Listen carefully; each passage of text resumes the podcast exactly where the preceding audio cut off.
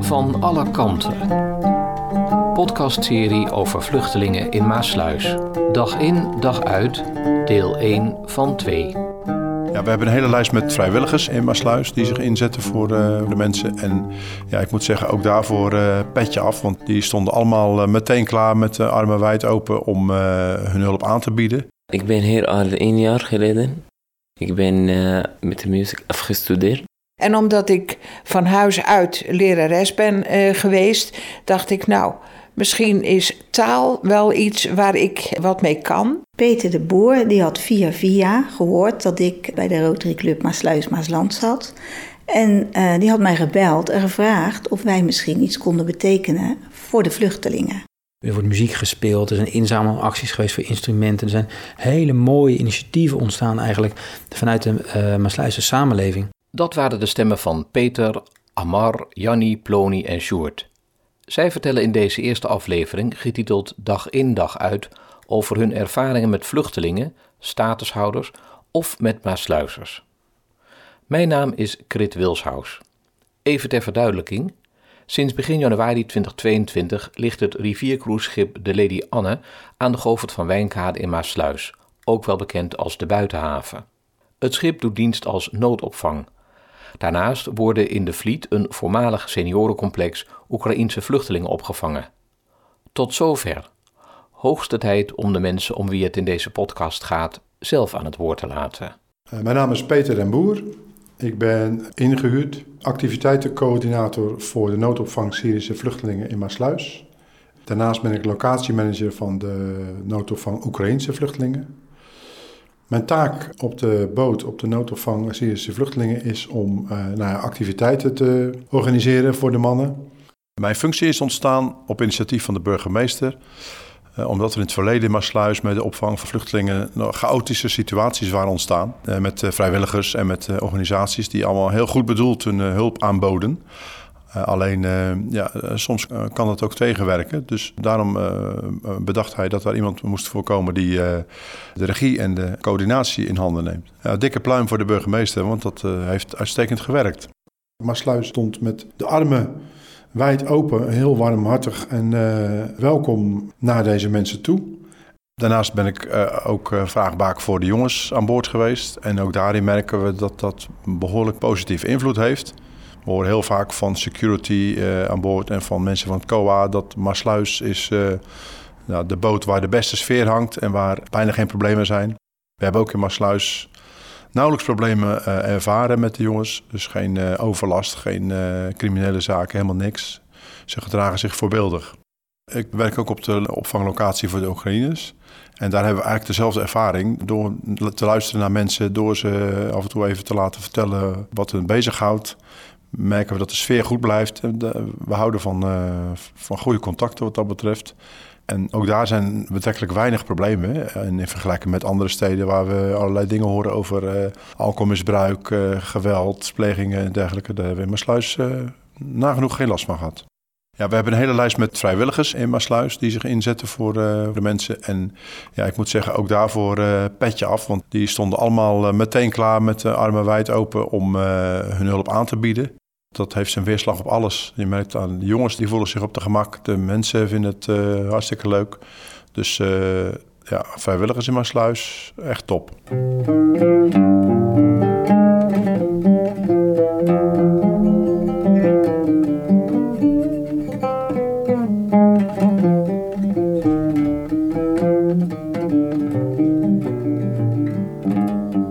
Ik ben Ammar en ik kom uit Syrië. Ik ben 24 jaar.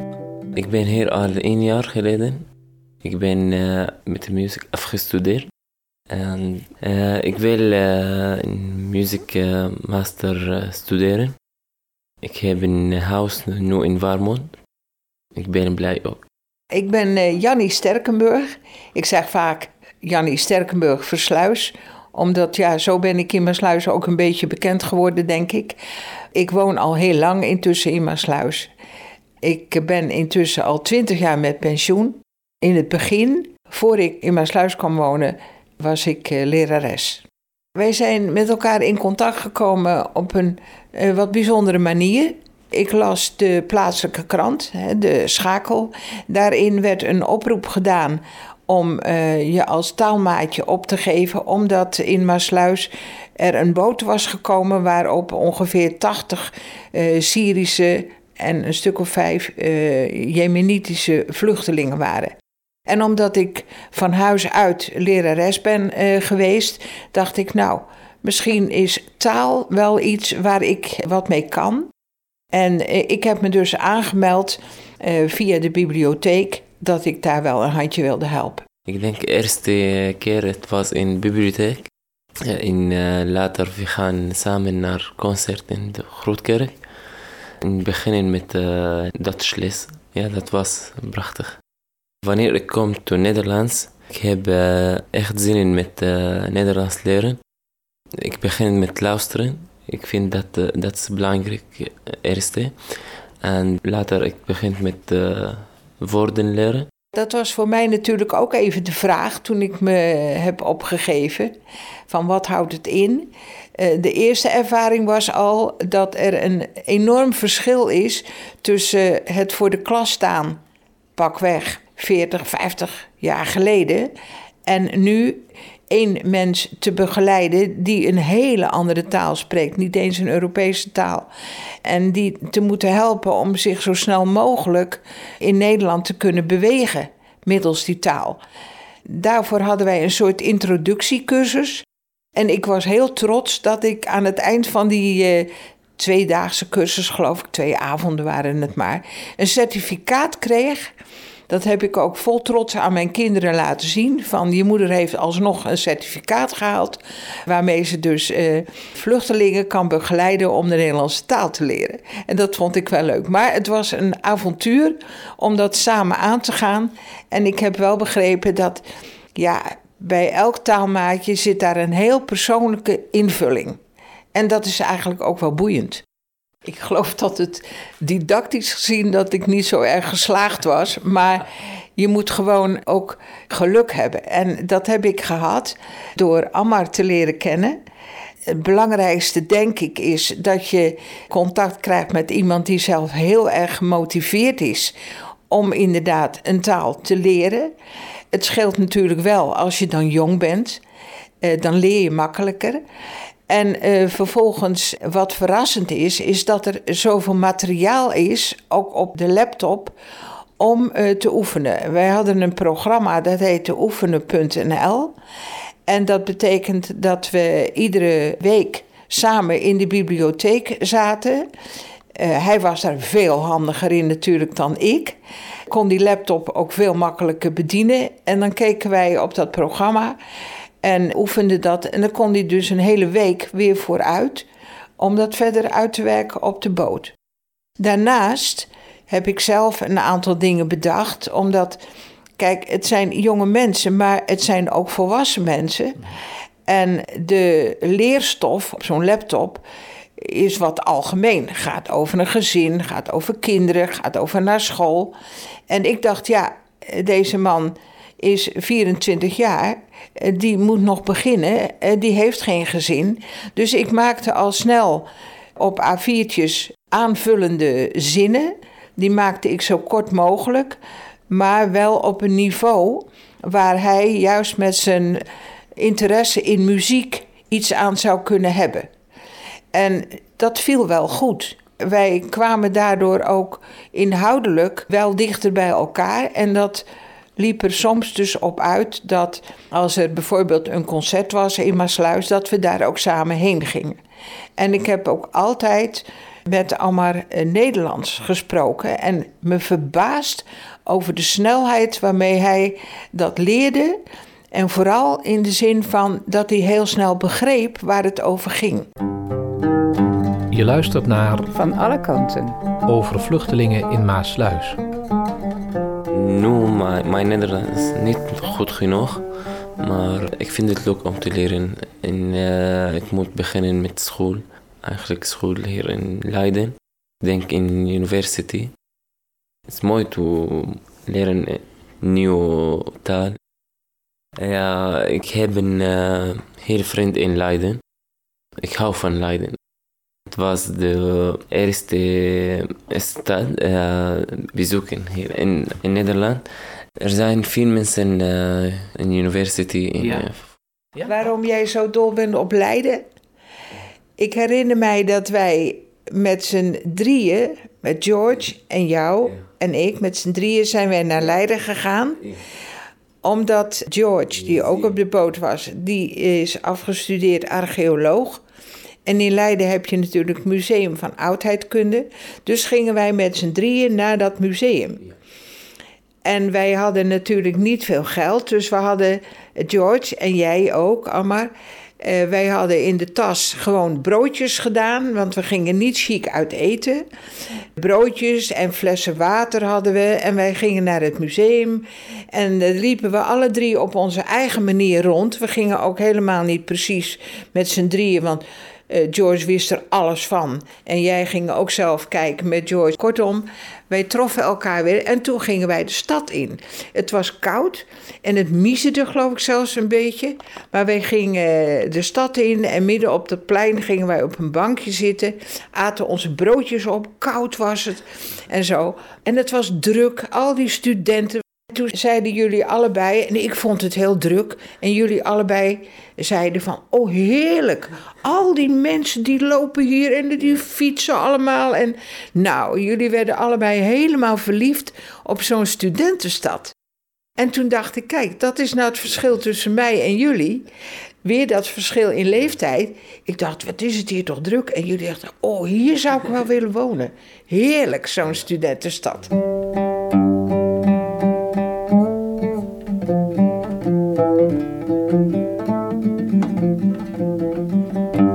Ik ben uh, Plonie van Korthof. Wij hebben samen met mijn man en onze dochters 45 jaar lang fietsenwinkel uh, gerund in mijn sluis. Nu uh, hebben onze dochters het stokje overgenomen, dus we zijn gepensioneerd. Nou, hoe ik met de vluchtelingen in aanraking gekomen ben, is eigenlijk via Peter de Boer. Peter de Boer die had via via gehoord dat ik bij de Rotary Club Maasluis Maasland zat. En uh, die had mij gebeld en gevraagd of wij misschien iets konden betekenen voor de vluchtelingen. Dus had ik gevraagd in welke hoedanigheid, hulp, uh, handjes, uh, geld, verzin het maar. Nou ja, alles was natuurlijk heel belangrijk. Maar wij hebben toen besloten met onze club om geld te doneren. Want Peter wilde heel graag dat die mannen gingen sporten. Er zaten 70 vluchtelingen op zo'n schip. Nou, dat is natuurlijk best wel heel wat. Allemaal hutje op mutje. Dus het zou fantastisch zijn als die af en toe eventjes eraf konden om te gaan sporten. Dat hebben we in samenwerking met de gemeente en in samenwerking met een uh, sportclub. Dat was de sportschool aan de Maasweg, sportcentrum Sluis. En dat was toen onder leiding van die uh, Petros. Nou, en die uh, deed ook mee aan de sponsoring. Zo al met al hebben we dus die man een half jaar kunnen laten sporten. Nou, dat is natuurlijk fantastisch.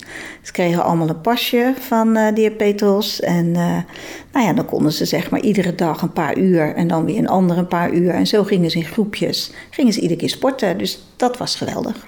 Ik ben niet zelf bij het sporten geweest. Ik ben wel bij de uitreiking van die eh, pasjes geweest, zeg maar. We hebben de school gezien, prachtige sportschool, echt aan te bevelen. En die mannen waren gewoon allemaal geweldig blij dat ze daar konden sporten. Het was moeilijk in de boot. Soms voel ik me boos, ik voel me verdrietig. Maar uh, nu ik ben blij in Warmond. Ik heb een familie hier. Ik ga met mensen praten, kennis maken, ja. ook hier. Je wil je graag laten inschrijven in Rotterdam, bij het CODA. Uh, dus de, de, het conservatorium in Rotterdam. En daar ontmoet je dan straks allerlei mensen. En daar kom je zeker ook Nederlanders tegen, maar ook mensen uit andere culturen. Dus de, de voertaal op het Kodaar is heel vaak Engels. Dus dan moet je ook nog weer Engels erbij leren. Je eigen taal is Arabisch, dan heb je Nederlands wat je moet leren en het Engels ook. Kortom, er wordt heel veel van jullie gevraagd. Heb je lang op een woning moeten wachten? Je hoort opnieuw Amar. Niet heel lang. Ik wacht op uh, drie maanden. Later, ik, uh, ik heb een verblijf gekregen. Ja, ik heb hier in Nederland al in één jaar en één maand. Het is niet heel lang tijd. Jannie Sterkenburg over huisvesting en statushouders. Een statushouder is trouwens een asielzoeker met een verblijfsvergunning. Ja, daar kun je niet rechtstreeks mee helpen als vrijwilliger. Je kunt natuurlijk informeren van hoe staat het ermee.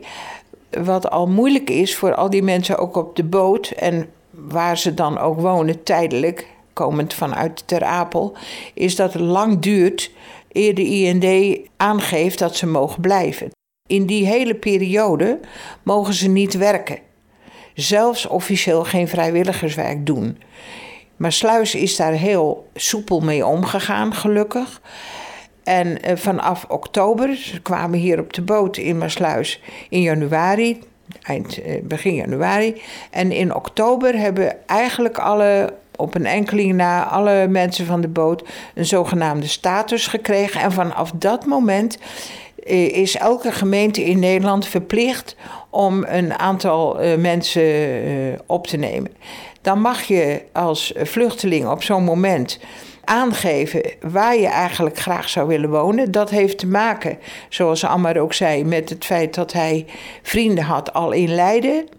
En dan gaat het COA zoeken in die buurt of er daar geschikte ruimte is. Daar kan je als vrijwilliger dus niks aan doen. Op het moment dat die uh, ruimte er is. Wij hadden een goed contact, wij hadden een app met elkaar. Dus Ammar schreef mij: Ik heb een studio. Nou, dat was echt geweldig. En eh, toen zijn wij op een bepaald moment samen hierheen gegaan.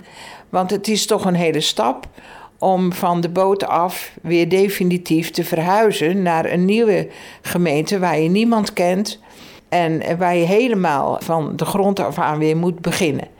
Dus dat traject van verhuizen, zeg maar, vanaf de boot naar hier, daar kun je elkaar nog tot steun zijn. Daarna heb ik althans besloten, dat hebben we ook met elkaar gezegd. Nu moet je het zelf verder gaan doen. Door iemand is 24 eh, jaar, dus dat kan die ook zelf. Uiteraard houden wij contact, maar ik ga niet meer iedere keer vragen hoe is het. En we gaan ook geen taallessen meer doen. Je luistert naar Van alle kanten over vluchtelingen in Maasluis. We hebben hele mooie initiatieven gezien. Ik heb oudere dames gesproken wiens man is overleden. Met een oud pak in de kast. En die hebben contact als taalmaatje en die hebben dat weggegeven. Of schoenen van hun overleden man. Ze ja, ik heb er niks aan, het stond nog bij mij. Maar ik ben zo blij dat ik er nu aan iemand heb kunnen geven die er nog plezier van heeft, die ik ken. Tot en met uitjes organiseren, naar Amsterdam gaan om rond te leiden. Uh, mijn naam is uh, Sjoerd Kuiper. Ik ben uh, wethouder van bouwen, wonen, ruimtelijke ordening. maar ook werk en inkomen en sociale cohesie. Dus ook de inburgering en integratie. Vluchtelingen vallen in onder mijn verantwoordelijkheid in mijn. Er wordt muziek gespeeld, er zijn inzamelacties geweest voor instrumenten. Er zijn hele mooie initiatieven ontstaan eigenlijk vanuit de uh, samenleving. Sportverenigingen die hebben gezegd prima, ze kunnen bij ons komen voetballen.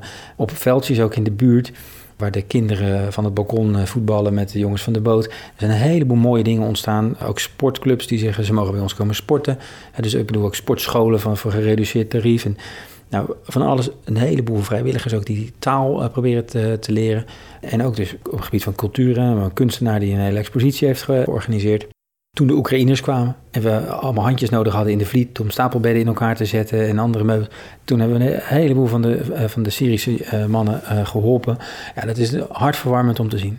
Dus dat is een ding. En ook zo'n mooi initiatief was met eten. Ik weet de naam niet meer precies, maar er was een, actie dat mensen zich konden aanmelden om te gaan eten met eh, mannen die op de boot uh, verblijven. Die activiteit heette Eat to Meet. Als verantwoordelijk wethouder vind ik dat ik daar uh, een rol in heb. Dus ook bij mij thuis, met de kinderen aan tafel, waren er twee mannen, we hebben ze eten gegeven, een heel gesprek gehad.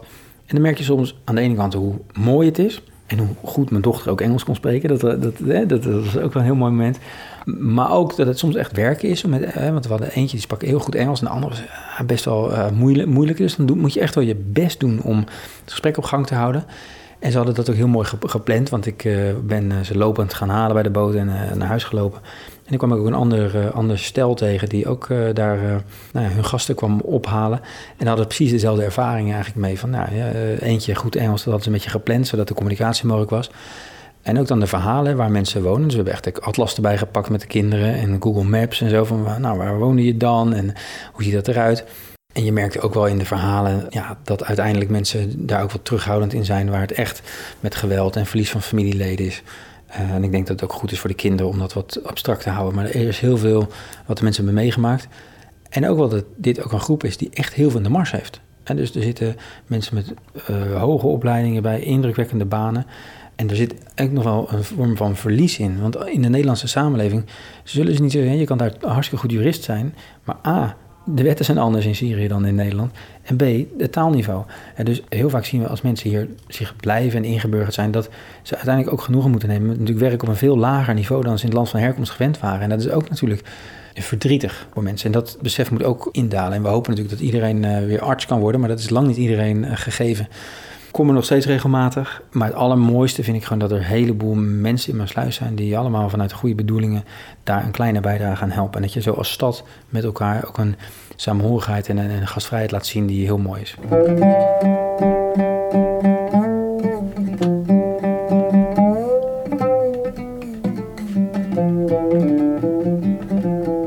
Heeft Plony van Kortenhof ook contact gehad met vluchtelingen? Ja, want ik heb een rondleiding gehad van Peter uh, op de boot. Dus ik heb een aantal mannen gesproken, maar het was allemaal nog een beetje gebrekkig Engels en uh, nou ja, nog een beetje onbegrijpelijk voor elkaar, een beetje handen en voeten. En later, er zaten een aantal mannen die heel kunstzinnig waren. Die hebben wij ook uitgenodigd uh, via de Rotary om mee te helpen op de school van de Parasol om uh, muren te verven. Dat was met onze voormalige voorzitter, Rolf de Bakker. En uh, nou, dat is geweldig hoe die mannen gewoon uh, dagenlang mee hebben geholpen om de, de, muurschilderingen te maken voor die kinderen daar. Geweldig. Dus toen hebben we het ook wel gesproken. ik ben vorige week juist weer naar de bibliotheek gegaan om te kijken van ja, zijn er nog andere dingen die interessant kunnen zijn waarmee ik kan helpen? Want dat taalmaatje zijn duurt officieel ook maar één jaar. Dat gaat niet eindeloos door. Het is een project van een jaar. Er komen, als het goed is, uh, straks weer nieuwe mensen bij. Maar ook gezien mijn leeftijd heb ik gedacht: ik ga niet opnieuw beginnen als taalmaatje. Maar de mensen die nog op de boot zijn, en dat zijn er nog aardig wat, daar ken ik intussen een aantal mensen van. En ik begeleid officieel dus nou niemand meer, maar ik hou wel contact bijvoorbeeld nu met Galil, waar ik dan één keer in de week mee ga wandelen. Kortom, uh, ik ga nog wel kijken, wat kan ik nog doen, maar niet meer in de hele officiële setting van mensen nog weer dingen leren. Ik wil contact houden met Ammar, maar ik wil ook straks met Galil, die in Maasluis blijft wonen, als zijn vrouw komt. Voor zo'n vrouw is dat ook heel ingewikkeld als die hier komt. Die spreekt nog geen woord Nederlands. Uh, die ziet na een hele lange tijd haar man terug en die man omgekeerd die vrouw. Dus ik heb al gezegd van, dat gaat echt niet vanzelf. Je bent elkaar ontwend. Er zijn vier kinderen bij, kortom. Ik hoop dat ik hem een beetje vanaf de zijlijn met zijn gezin, zeg maar daar waar nodig is, kan ondersteunen. Ik heb een twee uh, contactpersonen, Arend en Rosa, in uh, Jenny. En, uh, my, uh, my friend in hier in Nederland. Ik vind het uh, leuk hier in wonen in Warmond. En ook in Nederlands. Ik hou van Nederlands. Kan Jannie Sterkenburg het anderen aanraden om ook taalmaatje van een vluchteling te worden? Ja, absoluut. Absoluut. Er gaat een wereld voor je open. En het geeft je gewoon heel veel plezier. Want ja, Ieder mens heeft toch wel iets in zich van dat je je nuttig wilt voelen. Als je met pensioen bent, heb je in principe veel tijd. Dus uh, juist omdat het vluchtelingen zijn, die hebben geen werk. Dus je kunt alles overdag met elkaar uh, doen. Dat is een belangrijk element. En je leert er gewoon veel omdat je verhalen hoort van mensen waarvan je de cultuur nog nauwelijks of niet kent. En wat ook een belangrijk aspect is, vind ik, je kunt ook alle spookverhalen uit je eigen omgeving, kun je toch een beetje, beetje in goede banen leiden. Door alle, eh, ik noem het inderdaad spookverhalen, wat er allemaal, hoe het allemaal zit. Dat je gewoon kunt zeggen, ja, de werkelijkheid is toch wel een beetje anders hoor. Dus dan kun je, als het zo te pas komt, kun je ook toelichten dat uh, mensen echt niet om, ongelimiteerd, onbeperkt geld krijgen en weet ik allemaal wat. Dat er heel wat bij komt kijken. om ingeburgerd te raken in Nederland. Wel vind ik dat we, ondanks alle kritiek die er vaak wordt gegeven op uh, de opvang in Nederland, als je ziet hoeveel mensen een beroep op ons doen, dat ook al duurt het soms een beetje lang, maar dat we het inhoudelijk eigenlijk best wel goed hebben geregeld.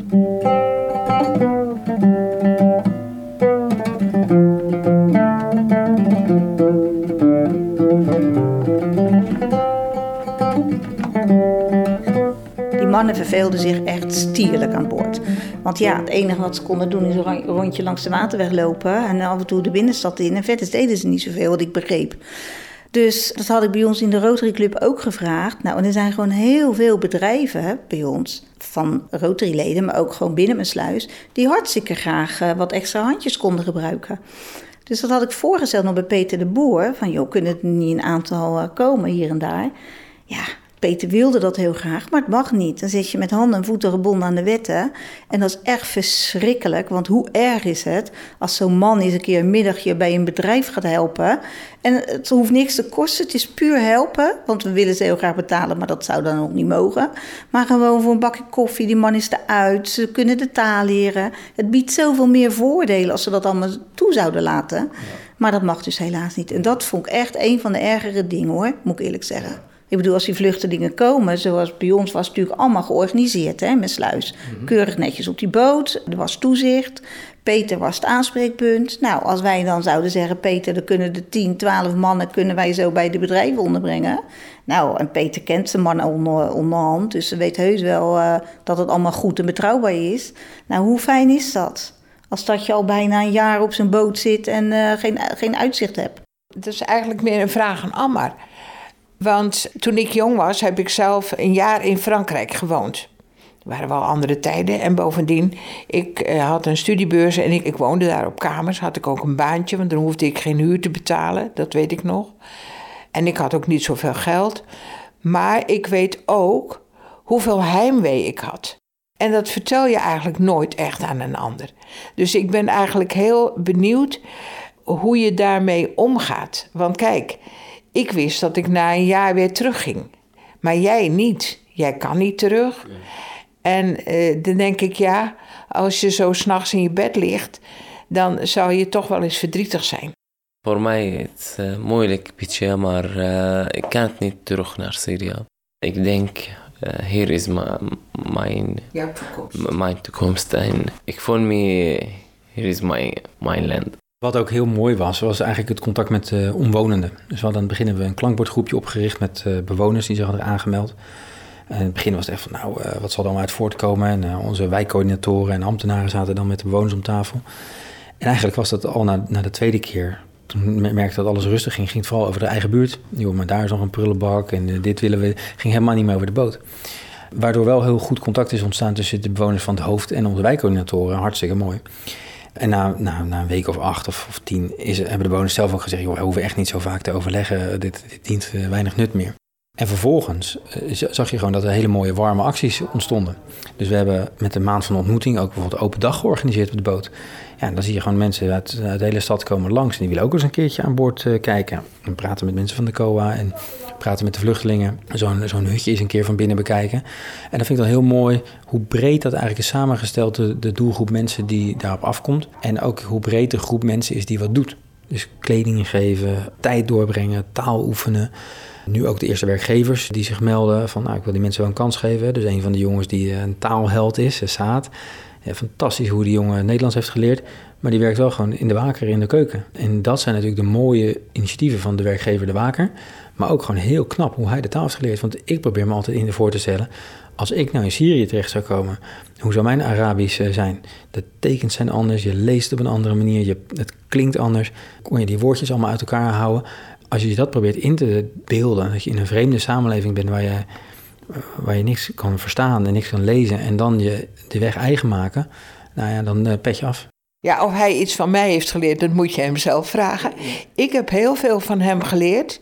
Hij zal daar zelf misschien verbaasd over zijn. Maar je leert toch weer met andere ogen te kijken naar uh, mensen die uit een heel andere cultuur komen. Dat ten eerste, dat heeft mij altijd geïnteresseerd. Ik ben ook dol op geschiedenis. Maar het tweede is ook dat juist omdat er zo'n groot leeftijdsverschil is, ik via hem gewoon weer in contact kwam met jonge mensen. En die hebben hun eigen dromen en hun eigen kennis ook. Alles wat te maken heeft met internet, met uh, telefoons, met uh, enfin, hoe dan ook. Daar zijn ze dus veel uh, gehaarder in, zeg maar, dan ik ben. En die twee dingen samen, die verrijken ook degene eh, zoals ik, als je taalmaatje bent voor iemand anders. Het is dus wel degelijk een wederzijds gebeuren. Je hebt natuurlijk de neiging, en zeker als je uit de onderwijswereld komt zoals ik, om mensen dingen te leren. Maar wat je dus ook moet doen, en wat ik ook geprobeerd heb te doen, is ook luisteren naar waar zij uh, behoefte aan hebben. Wat wil jij leren? Wat wil jij weten? Wat heb je nodig? Dus vanuit die invalshoek denk ik dat er altijd een, uh, een band kan ontstaan. Het is natuurlijk een gelukkige bijkomstigheid als dat een terrein is waar je jezelf ook prettig bij voelt. En waar je misschien ietsje, ietsje van weet. Ik weet niet zoveel van muziek bijvoorbeeld. Maar het is altijd belangrijk om ook aan mensen te vragen van wat wil jij en waar heb jij behoefte aan? En dat zei Jannie Sterkenburg, die vrijwillig taalmaatje was, tot slot van deze eerste aflevering van Van alle kanten, getiteld Dag in, Dag uit. De volgende keer komen andere vrijwilligers en vluchtelingen aan het woord. En dit is wat je dan zowel kunt horen. Every work that I've done. Al het werk wat ik gedaan heb, heb ik voor mijn gezin thuis gedaan. Intussen ben ik wel wat ouder geworden. Dus als 80-jarige vond ik het heel leuk om mij op te geven als taalmaatje. He teach me also a lot. Hij heeft mij ook veel geleerd. Bijvoorbeeld hoe met Nederlandse mensen te communiceren. And in the Netherlands by itself, I knew that it is a free country. Ik wist al dat Nederland een vrij land is, dat veel mensen vooruitstrevend zijn en alles weten over mensenrechten en democratie. Human rights and everything is democracy. Het is echt ongelooflijk binnen een jaar tijd. En ook het Nederlands praten is misschien nog wel een beetje eng. Maar ik weet zeker dat het helemaal goed komt. Ik ben echt hartstikke trots, ja.